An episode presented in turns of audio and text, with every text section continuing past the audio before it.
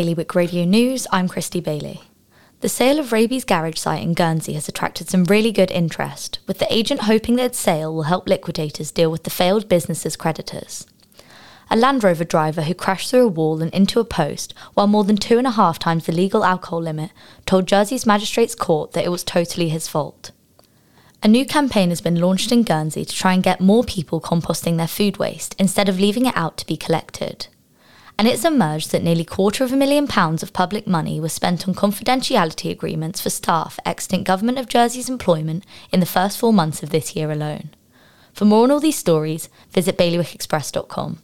The weather this afternoon will be mostly sunny, with the chance of a shower.